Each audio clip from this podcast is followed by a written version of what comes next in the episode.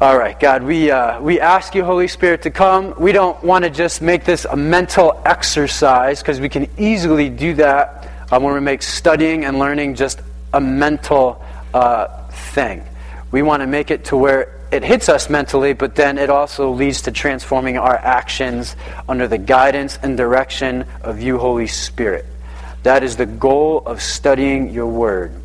And I pray, Lord, it would happen in my heart and in my life to a greater degree see I see way too many holes and way too many procrastination issues and just laziness, Lord. So I pray that you'd help me with that, Lord, that you help us with that, Father, to grow together, Lord, and living out what you've called us to do. Because it's not just about thinking right, Lord, it's about doing right. And we pray downstairs that you would just be with uh, the kids and with Travis, and you bless uh, the seeds being planted there, Lord, and be with the kids next door. We thank you that we have a warm, safe place to meet this morning, Father. In Jesus' name, amen. Amen. Okay, page 702, Matthew 25. Um, let's read this. And um, if you turn over your bulletin, I got a couple fill in the blanks there just to help out. And then a, th- a few things that we'll learn too that hopefully will help you uh, with this as well. Right? And the backdrop is, before we look at this, right, is Jesus. It really started back in Matthew 24, right after uh, Jesus in Matthew 23 blasted the religious leaders and Pharisees and just like hit them hard with a lot of stuff. And then right after that, they're walking away. And his disciples are like, whoa, you know, what was that about? And look at what's been done the, you know, in their religious system with the way they've been doing it. Look at this amazing temple, what they've built, the religious system being instituted. And Jesus is like, you know what? It's actually not going to stand because um, they're building um, their uh, relationship on God and the religious system in, in the wrong places and in the wrong ways. And he's like, in, you know, basically 50 years or so, this is all going to be gone. And then from there, that just um, is a catalyst for all this talk about the end times, what's going to happen at the end, what it's going to look like, who's going to be around, um, the kind of rumors and earthquakes and famines and all that kind of stuff. And so now we get to the end of the conversation um, in Matthew 25 here in the last part of it. So let's read it, and then um, we'll take a look at what this has to say for us, and then we'll very quickly just revisit Matthew 25 because I'm sure in three weeks of looking at it, you might have forgotten a thing or two about, about Matthew 25, so we can tie it all together. Sound good? All right.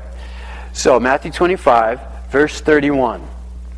And the title of the message is The Sheep and the Goats. We're talking about the sheep and the goats.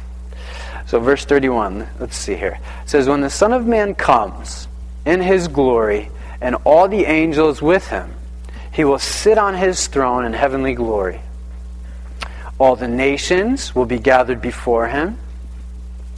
And he will separate the people one from another as a shepherd separates the sheep from the goats. He will put the sheep on his right and the goats on his left. Verse 34 Then the king will say to those on his right, Come, you who are blessed by my Father, take your inheritance, the kingdom prepared for you since the creation of the world. For I was hungry, and you gave me something to eat. I was thirsty and you gave me something to drink. I was a stranger and you invited me in. I needed clothes and you clothed me. I was sick and you looked after me. I was in prison and you came to visit me. Verse 37 says, Then the righteous will answer him and say, Lord, when did we see you hungry and feed you, or thirsty and give you something to drink? It says, When did we see you stranger, invite you in, or needing clothes and clothe you? When did we see you sick or in prison and go to visit you? The king will reply, Tell you the truth, whatever you did for one of the least of these brothers of mine, you did for me. So then, to the people on the left, Depart from me, you who are cursed, into the eternal fire prepared for the devil and his angels. For I was hungry, and you gave me nothing to eat. I was thirsty, and you gave me nothing to drink. I was a stranger, and you did not invite me in. I needed clothes, you didn't clothe me. I was sick and in prison, and you did not look after me. They also will answer, Lord, when did we see hungry or thirsty or stranger, needing clothes or sick and in prison, and we didn't help? Verse 45, he will reply, I tell you the truth, whatever you did not do for one of the least of these, you did not do for me. It says, Then they will go away to eternal punishment, but the righteous to eternal life. And then Matthew 26 picks up when Jesus had finished saying all these things, right? So then that was over. That was the end of this conversation about end times, um, about, uh, you know, the parable of the uh, ten virgins and the parable of the talents and um, all of these things. So this closes it up. And we're talking about sheep and we're talking about goats. So what does this have to do with us, number one? Um, anybody ever have any sheeps? Just out of curiosity? Hey, you got one. Anybody ever have any goats? Curiosity? No? Okay. One interesting thing about goats, right? Aren't their pupils like square shaped? If you ever notice, and you look at a goat, take a look at one real closely. Um, they got square pupils. It's crazy. It's amazing. Like, why is that? I don't know why God did that. And I don't know how many animals have like different shaped pupils. Like, does somebody have, you know, a rhombus or a trapezoid or something? I don't know. But, um, whatever. So, the sheep and the goats. Okay, the sheep and the math like part got in there and messed things up. So the sheep and the goats. We're trying to stay focused and on task here. So the first underline that you have in your bulletin there. This is not a parable. That's what goes in the blank there. This is not a parable. Before we were talking about parables. Right? The parable of the ten virgins, then we talked about the parable of the talents. This is not um, a parable. Um, this is about something that's actually going to happen. So let's take a look. Verse 30, 31 it says, When the Son of Man, that's Jesus. And why does he use that title to refer to himself? He uses that title to refer to himself um, because that's the way he's referred to in Old Testament prophecies, the Son of Man.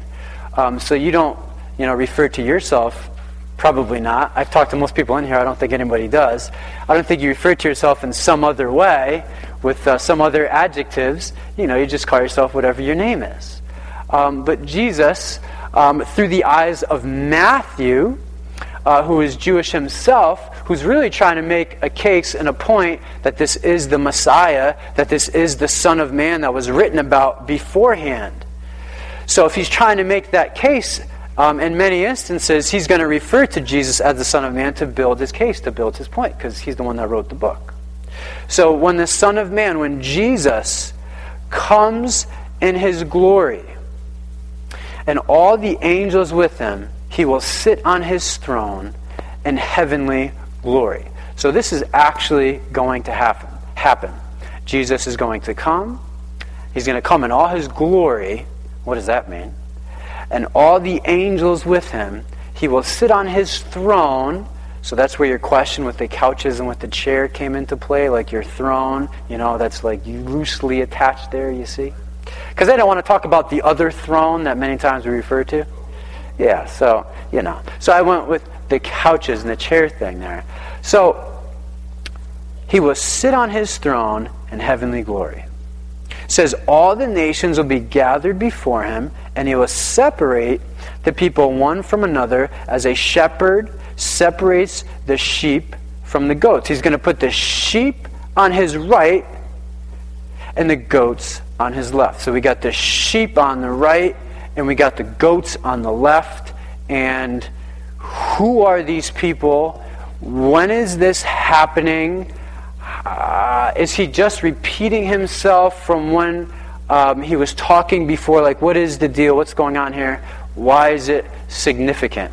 Because it's not a parable, and it's really going to happen. So, um, I wanted to break down a couple of things for you. If you could, turn over to Revelation chapter 20, right? And we've looked at this before a few weeks ago. But I want to make sure we look at it again because I want to clear up any possible misconceptions we might have. Page what? Page 878. Page 878. Because sometimes as you're turning there, I'll talk and maybe you can multitask and listen and turn at the same time. Hopefully that is possible. Um, sometimes the passage we just read in Matthew 25, at least verses 31 through 33, people think of that and refer that to like the end time, the final judgment. Um, and what is recalled in the Bible, the great white throne judgment. And uh, if you look in Revelation 20, verse 11, right, there's a word in verse 11 there, right? The great white throne. And um, there's different things that are happening at the end here. Um, but what we're reading this morning, that's not the great white throne judgment. Like, that's not the final judgment where people, all people then stand up and we figure out, or we don't figure out, Jesus opens up the book of life and then he sees what names are in there, what names are not. This is not what we're reading this morning in Matthew 25, is not it. And so I want to try and show you why that's not it. There's some interesting differences and parallels, and maybe as we break it down, you'll be like, oh, I don't know if I really noticed that before, or I don't know if I've continued this train of thought before. And maybe you have, and if you have, then hey, you just get to rehearse it. That's okay. So let's take a look. Revelation 20, verse 11. So this is the end, the final judgment, the way that it's going to go down. Says, Then I saw a great white throne and him who was seated on it.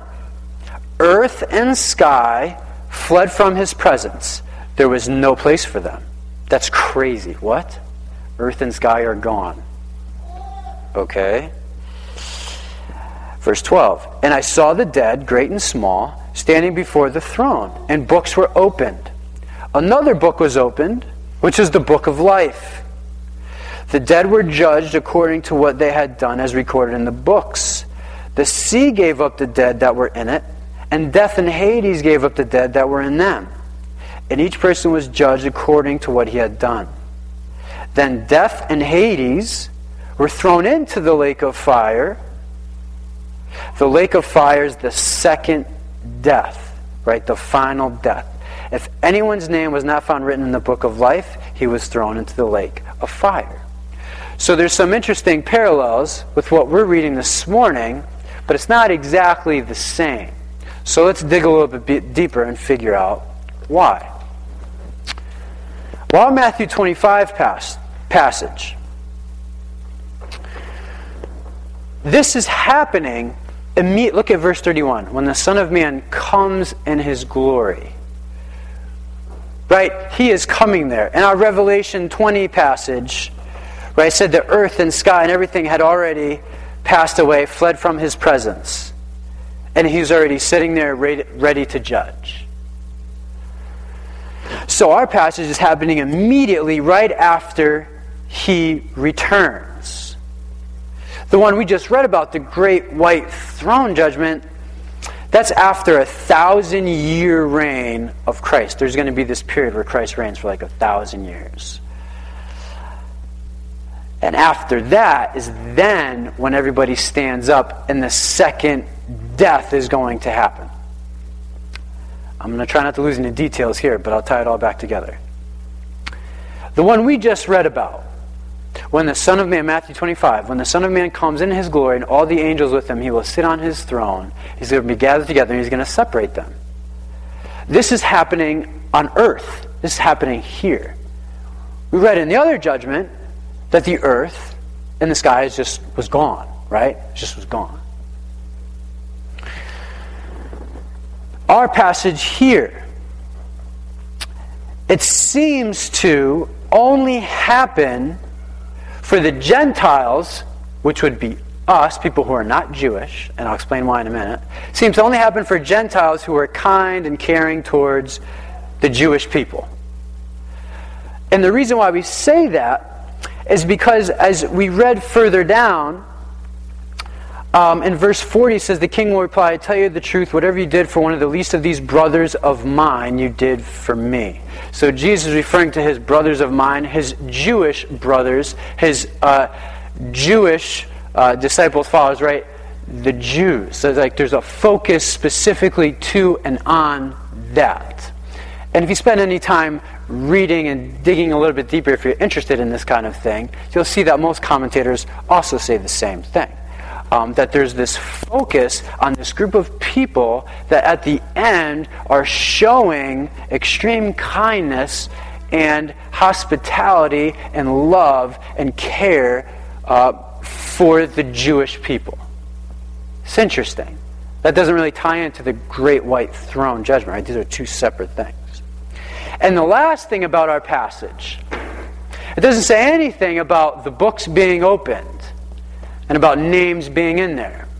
Our passage, if anything, seems to infer, it seems to suggest um, that they are rewarded according to their works, which is very interesting. Because those of us that know the Bible a little bit, to some degree, have some Bible knowledge, we know that certainly salvation is not um, accomplished and earned through works. It's earned through faith alone in Jesus Christ. And then hopefully the works follow that. Right? That's the idea. And that's what this says in Romans that Abraham, uh, it was justified to him because of his faith alone faith alone. That's how the whole Lutheran church started, right? We rent this church from the Lutherans. Like, that's how it all started, was with Martin Luther. Faith alone. Not all this other stuff to be considered um, not guilty, to be considered forgiven and saved before Jesus Christ. It's by faith alone. That moment when we say, God, I believe what you did was for me. I believe that I am a sinner. I want to try and live my life for you. Boom. When that is said and that is meant, and our hearts are in that thing, not knowing what's going to happen next. When we've been moved to say that and pray that, we are then declared righteous before God. When He sees us, He just sees Jesus' blood. That's it. Now, from there, hopefully, there are some works to follow out the huge commitment we just made. Just like you can't get married at the altar and say all of those heavy duty things and then not really live that out, right? That's a huge mixed message. Okay? So, there's definitely differences between the great white throne judgment and the one we're reading about right now. So, then the obvious question is what's going on here in this situation? Now, I pause here to freely tell you, admittedly tell you, um, I do not know exactly all the details how this is going to plan out. And what I'm about to tell you um, is basically speculation. So you can take it if you'd like. Um, you don't have to. You can take it back, read it more, do whatever you'd like with it. Um, but it seems to be a common belief among uh, many pastors and commentators, but then there's others on the other side too. Um, that what I'm about to tell you is what they think is going to happen. So the belief is that this group of people that we're reading about, this group of people is coming from the group of people that are left after this thing called the rapture. We talked about this earlier before, right? Jesus has talked about Matthew 24, this thing called the rapture. It's going to happen. Who knows when? In a twinkling of an eye, it's going to happen right away. It says in Luke that two guys will be in a, a field plowing. Uh, one will stay, one will go. And you may have heard this series, the Left Behind series. Some people will get left behind. So this thing called the rapture is going to happen. And um, true believers will be taken away. Somehow, instantly, amazingly, miraculously. People will get left. Then there's going to be this time period where um, there's going to be this Antichrist that will come. There's going to be this time period called the tribulation that's going to happen. Am I losing anybody? Everybody seems pretty focused. This is pretty good. Seems like the wheels are turning, so this is good, like we're thinking about this. So after the rapture, this time period is going to happen called the tribulation. And boy, that is going to be a difficult time. And that's when Jesus says, man, how bad it's going to be, you know, for mothers giving childbirth. And it's just, that's, that's when we read about these wars and just these rumors of wars, and things are just going to get ugly. And so when you read a lot of these end time prophecy things and the difficulty and the violence, um, this is the time we're talking about the tribulation because it truly is a tribulation. And this Antichrist will come. He will uh, bring peace, supposedly, to the Middle East somehow. That's going to be amazing, right? Because nobody gets along over there. And it's really part of the plan, right? It's intentional. And so somebody's going to bring peace over there. People are going to say, wow, this is it. This is the way we're supposed to be living in peace like this. This is it. And then at some point in time, he's going to declare himself to be worshiped. And then things get real bad from there and they go downhill. During that time, there's going to be a group of people some people have estimated 3 billion people or so. I mean, I, I, don't know the number. You know, it's speculation. But there's going to be a group of people that are going to be left there that are going to commit their lives to Christ. They're not going to take the mark of the beast, the mark of the Antichrist. They're not going to. They're going to commit their lives to Christ. Which, man, they're, they're heavy duty followers, man. If in the middle of all that chaos and difficulty and strife, and they're not going to turn away, that's, that's amazing. They're going to stay the course during all that. And supposedly, those people that then have not received the mark, that have stayed faithful, that for whatever reason have paid attention to their neighbor like the way Christ should, they've paid, they've paid special attention and care and love and prayer for the Israel nation, for the Jewish people. This passage is supposedly what's going to happen to them. Jesus will come in his glory on earth and then separate these people out based on how they treated the Jewish people and how they lived during the tribulation.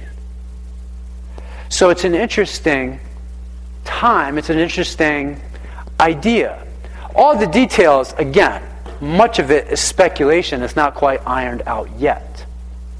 But I think it might be worth your time and effort and energy to look back on these things and be like, hey, what was he talking about with the rapture? And what was that thing with the tribulation? And the mark of the who? And go look and read into that and just like see maybe what that's about. And I'll tell you what, it's very interesting the more you read into these things and if you pay attention to the news at all and read some news, and I'm with you. Hey, I got minimal time too. But if you do some reading the news and you dig into some of the news and you line that up with the Bible, it's pretty amazing what you find. So the sheep and the goats, not necessarily at the end, the final judgment, it's some kind of judgment that happens before with a group of people that pays special attention to the Jewish nation. So very interesting.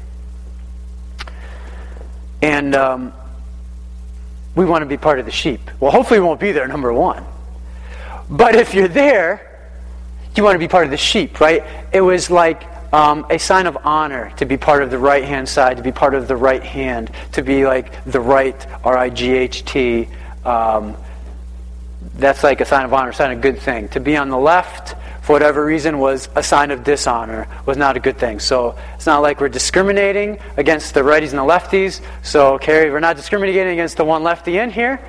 Um, but it's just, right, Jesus chooses these things to talk about and to bring up uh, in ways and terms that they will understand.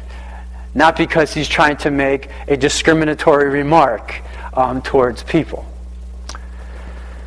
So we got the sheep we have the goats. So here we go, verse 34. Next, fill in here. So hopefully I didn't lose you too much in the details. But you know what? It's in the Bible. We're reading, we're going through the Bible. And I think it's important that there are some intelligent Christians out there that can at least, and we're all at different places. I totally get that. I completely understand that. Um, but, uh, you know, we try and learn and do what we can when we can, because who knows who we might talk to, and who knows how it might affect our own personal faith. Um, because there's a lot of beliefs and a lot of things out there. Um, you know, who was the latest guy? Oh, Harold Camping, you know, I don't know who, you know, could, a lot of people, you know, are believing in that guy, and there's been lots of other guys. Can easily be taken astray if we don't know kind of what's going on. Um, not sure if you saw it or not, but a couple of weeks ago, oh, and happy uh, Valentine's Day, by the way. I uh, hope you guys had a nice Valentine's Day. Uh, but a couple of weeks ago, there was a big debate on. I'll put that link on our church group page. Uh, it was a big debate. It was a pretty big debate.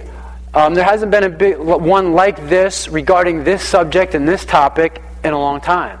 I don't have the exact amount of years, but it's been a while. Um, there was, anybody remember Bill Nye the Science Guy? So Bill Nye, the, I grew up watching him. Bill Nye the Science Guy, um, huge atheist, and then Ken Ham. Ken Ham, who Ken Ham is a Bible banging believer, um, and he has basically built up uh, this thing called the Creation Museum. And the Creation Museum has all of these um, huge uh, fossils, and it has like you know these dinosaurs, and it explains. Um, they explain the creation of the world through the lens of the Bible. So you have these two guys debating. Two and a half hours. It's a long time. I woke up really early one morning and I just I just did it because I was like, man, if I don't do it now, I'm never going to do it. So Bill Nye the Science Guy versus Ken Ham, and the question was um, I, I, can't say it exactly right, but it was basically on creation. Is it a viable uh, is it a viable explanation of the world or something like that? And so they go back and forth. It was pretty good stuff. They talked about a lot of interesting stuff. And, um, um, you know, my, my feeling was that uh, I, I, thought it was kind of even, actually. I, I don't know. I thought Bill Nye did really good. I thought Ken Ham, you know, did really well too. Um, but you can't deny uh, that for the Christian, um, at some point there certainly is some faith involved. Absolutely. Um, but there definitely is holes in the total atheist argument as well. So um, if you're interested in that type of thing, I'll put that on the um, church uh, group page um, later today. If you're interested, you can check that out whenever you'd like. Um, but again, it's just this idea of being aware what's around us and being able to interpret the world through the lens of the Bible. That sounds insane to people that are not Christian, to interpret the world through the lens of the Bible. Um, but nonetheless, that's what we're trying to do as Christ followers, because it is through faith. So, let's finish up the rest of this stuff here. So this is not a parable, right? Not a parable because it's actually going to happen. Here's our second fill in more than mental. More than mental. What am I talking about here? Not myself, but I don't know. Depending on the day, that could be the case. More than mental. Here we go. Verse 34. What's the huge issue here? They all get separated based on a particular issue. And that issue is important. So when we study the Bible, we should be able to understand like um, what the catalyst is for uh, certain things that are happening. So what's the catalyst for this division, this separation that's happening? Verse 34, 34 says, Then the king will say to those on his right, So are those the sheep or the goats? The sheep. Come, you who are blessed by my Father, take your inheritance, the kingdom prepared for you since the creation of the world. For I was hungry and you gave me something to eat. I was thirsty, and you gave me something to drink. I was a stranger, and you invited me in. I needed clothes, and you clothed me. I was sick, and you looked after me. I was in prison, and you came to visit me. Verse 37 says, And the righteous will answer him, Lord, when did we see you hungry and feed you, thirsty, give you something to drink? He says, When did um, he says, The king will reply in verse 40 I tell you the truth, whatever you did for the least of these brothers of mine, you did for me. So, our second fill in the blank there, right? What we have is more than mental. Meaning, Christianity is more than just a mental understanding of the Bible and Jesus Christ and his life. Um, I, I've noticed that. Um, so even just Calvary Chapel, that's been a struggle in the Calvary Ch- Cap- Chapel movement and churches, is that um, one of their strengths, like many things in life, um, one of our strengths can also sometimes be a big weakness if we're not careful and are not paying attention. Um, one of the strengths of Calvary Chapel is they, they try and give the whole counsel of God. So they try and give the whole Bible, chapter by chapter, verse by verse, um, so that way people can make a clear, rational understanding of who God is and how they want to approach that God. So that way, that church can stand before God and say, hey, we gave them the whole word, the whole word. We told them all of who God was, all of his personality, all of how he interacted with people, all of his love, all of his grace. Something special to say that before God. Instead of, well, we chose this one, this one, this one, this one, this one, because it was encouraging, uplifting, and inspirational. Ah, that's not really the whole goal. That's not really the whole goal of the Bible. There's like a thing called convicting in there, right? And there's issues of sin, and there's issues of judgment at the end, like we talked about. And those have to be talked about too. So, one challenge for Calvary Chapel churches, as I've noticed growing up in, um, and other people, other uh, pastors would say too, is that because they go chapter by chapter, verse by verse through the Bible, is um, sometimes they get um, a little arrogant on, you know, we study the whole Bible, you know. And then, uh, you know, they listen to maybe so and so preach or talk a different way, or, you know, maybe t- pick out things that are more quote unquote topical. Um, that's not necessarily bad, um, but sometimes, you know, uh, if, if, I'm around a Calvary Chapel circle, it's like, oh, you know, that's not technically in the Hebrew, you know, it says. And it's like, it's not like really a huge point that'll change everything, but like they get weird about it. You know, they get weird about it. And so, um, and us being in the Northeast, one thing that we certainly value is education and being able to like be mentally stimulated and like, you know, do well with that and get all the letters after your name and be well educated, which is good. It is good to be educated. Um, but it makes it difficult when the way we follow God isn't just about education, it's just part of the story.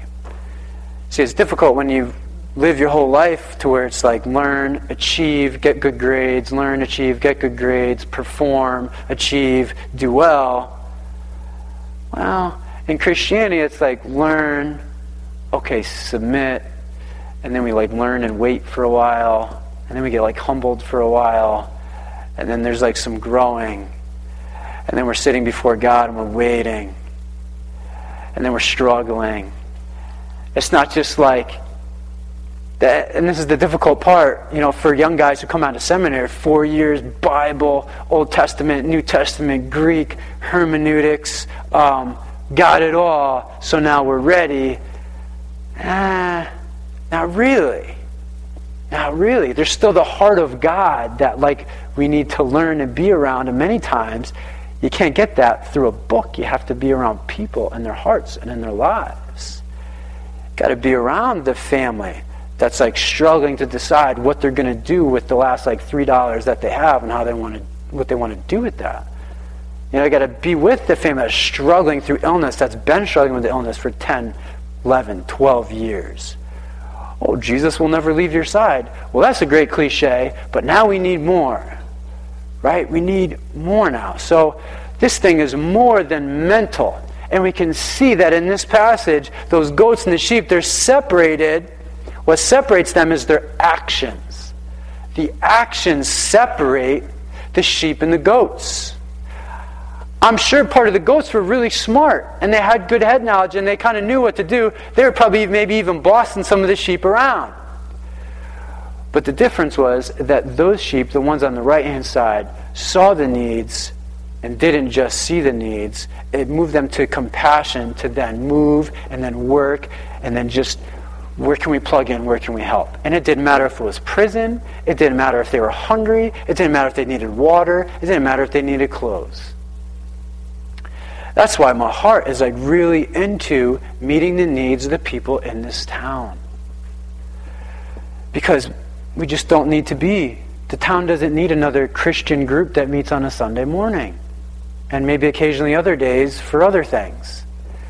We also want to be the group that's more than mental. We get in there, we get our hands dirty, we get in the trenches, and even more than that, God willing, we're moving in power of the Holy Spirit when we're doing it. That's the big difference. That's the hope and that's the prayer. And that's the difficult part. And that's why you know, a lot of churches maybe struggle with that because it's very difficult to have it's very difficult to have one person to just try and be surrendered to move in the power. Now you can try and imagine getting a whole bunch of other people, a whole group of people, a whole team of people, a whole family of people, all on the same page, and Lord, just reign and move through us. It's tough stuff. Because we all got our lives and we got things going on, but it's tough. So it's more than mental. So here's the last idea, last thought. Last fill in the blank. Blank is real.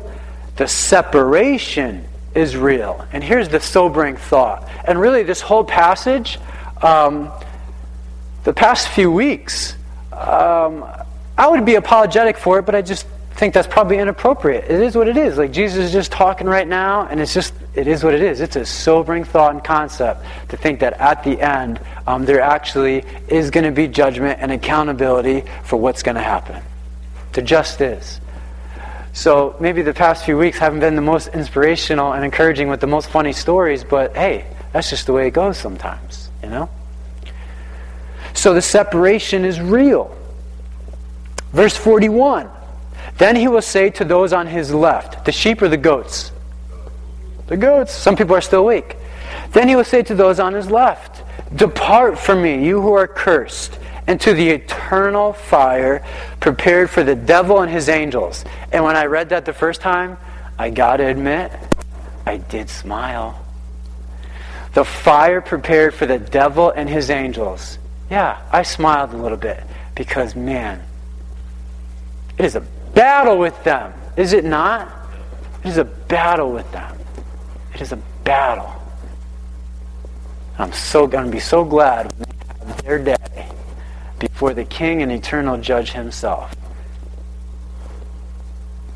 I don't feel bad. Verse 42. He's trying to destroy my family. He's trying to destroy your family. He's trying to crush and destroy us. Why? I, I don't know. He's filled with nothing but evil. Verse 42. For I was hungry, and you gave me nothing to eat. I was thirsty, right? So here are the people that did not do anything. I was hungry, and you gave me nothing to eat. I was thirsty, you gave me nothing to drink. I was a stranger, you did not invite me in. I needed clothes, and you did not clothe me. I was sick and in prison, and you did not look after me. Verse 44 So they're going to say, Lord, you know, when did we see you hungry or thirsty or stranger, needing clothes or sick in prison, or did not help you? Verse 45 would probably tell you the truth. Whatever you did not do for one of the least of these, you did not do for me. Verse 46, right? Separation is real. Then they will go away to eternal punishment, but the righteous to eternal life. It's heavy duty. It's heavy duty. Sobering thought. Um, but that's the way he explains it. And you know what? Through the Bible, it's really clear that there is this place called hell. And um, there's a lot of books and a lot of conversations right now going on about what exactly hell is and what it looks like and you know what's going to happen there.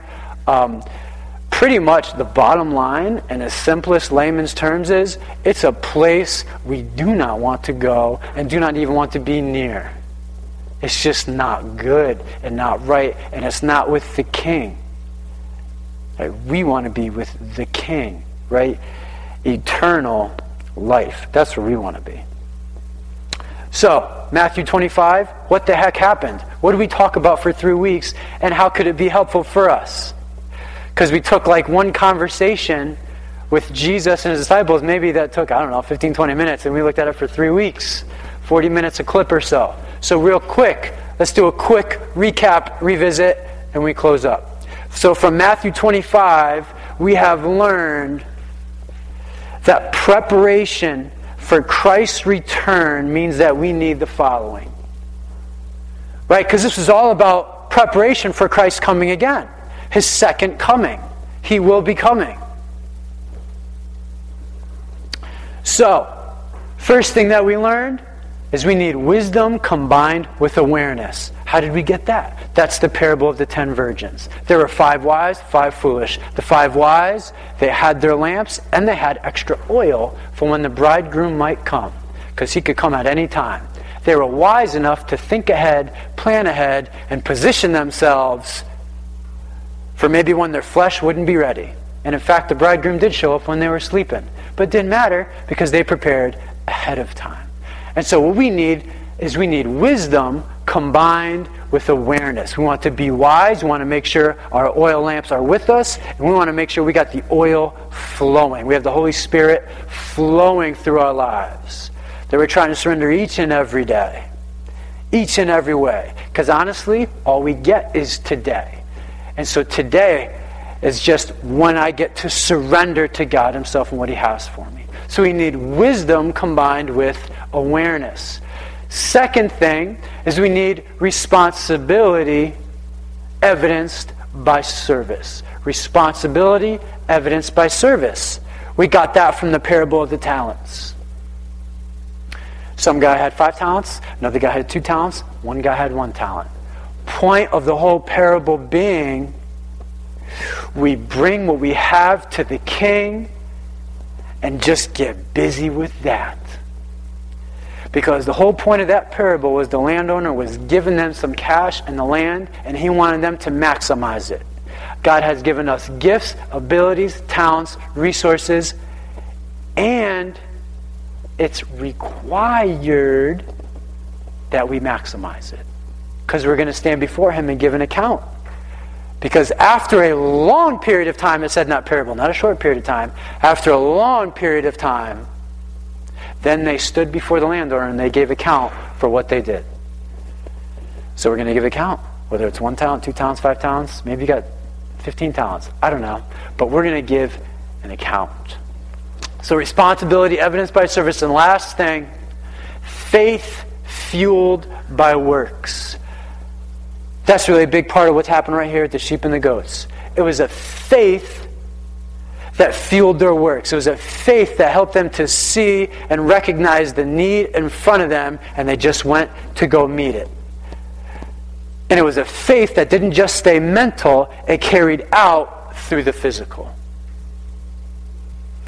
Right? So we tie up Matthew 25 and those three things there. Those two parables and that one explanation or description of what's going to happen in the end with the sheep and the goats. Right? We have wisdom combined with awareness, responsibility evidenced by service, and faith fueled by works. And um, what we're going to do is we're going to uh, close with one song here. We'll close with one song.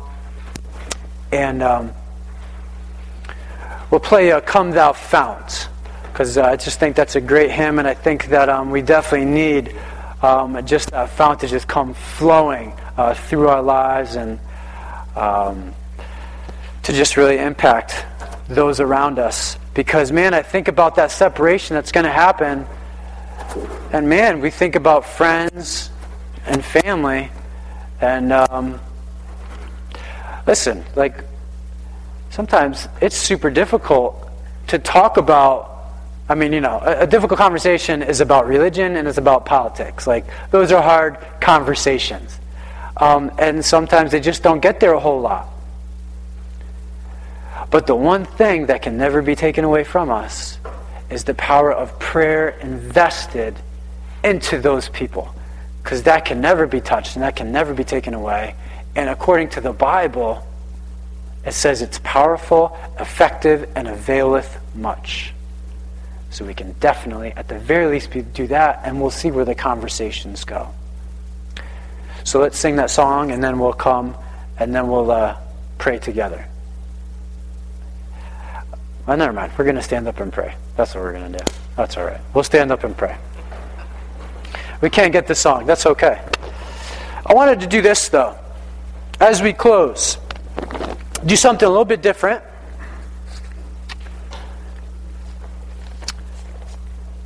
Let's um, do something a little bit different. Because I know that we have friends, we have family around us. Uh, the separation deal is real.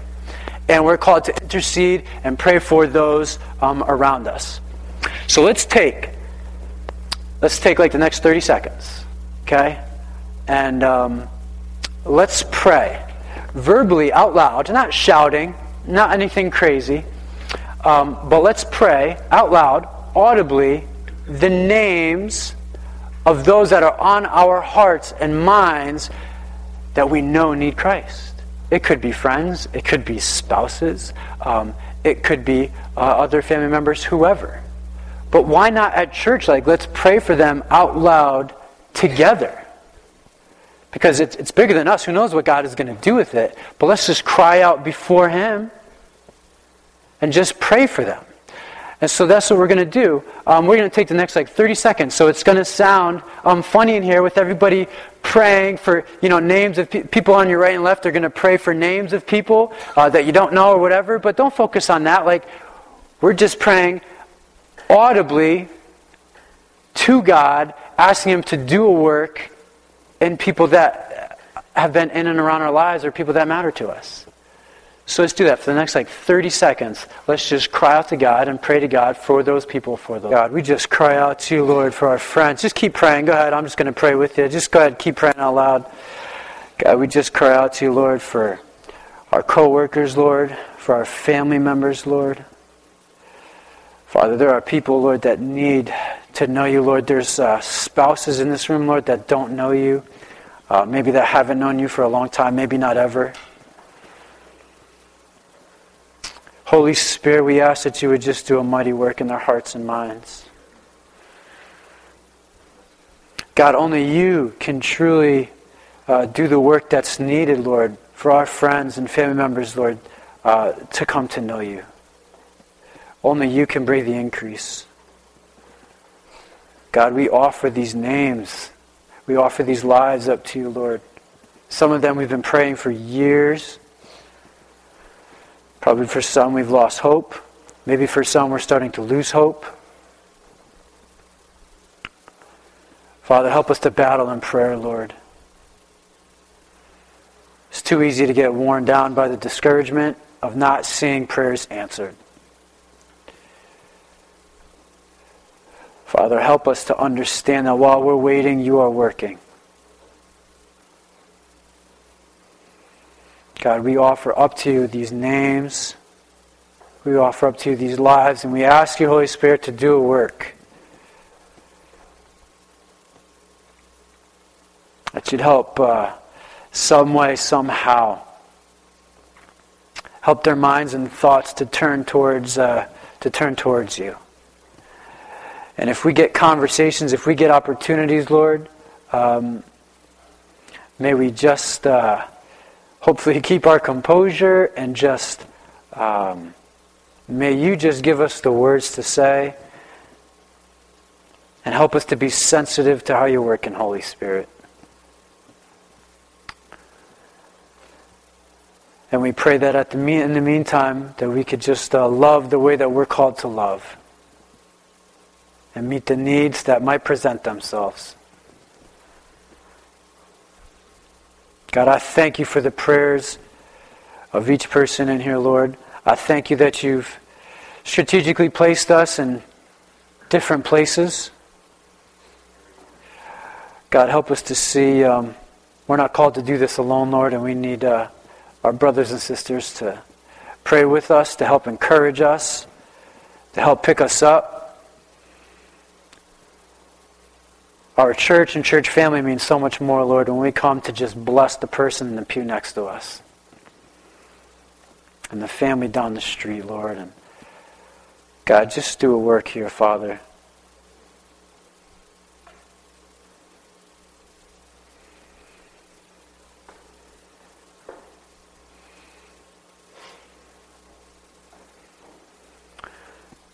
God, we thank you. We thank you for what you've done, for your good news.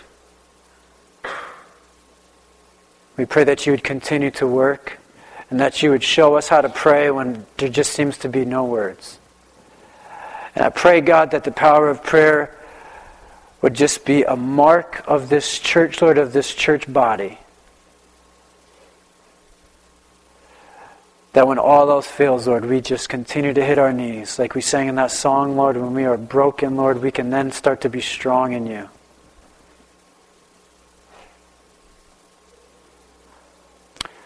So we're going to play that song, and you can stay praying. Um, Actually, I hope that you do stay praying during this song. And then we'll end up, uh, we'll pray together and we'll leave after the song so we can play that. We'll play that softly.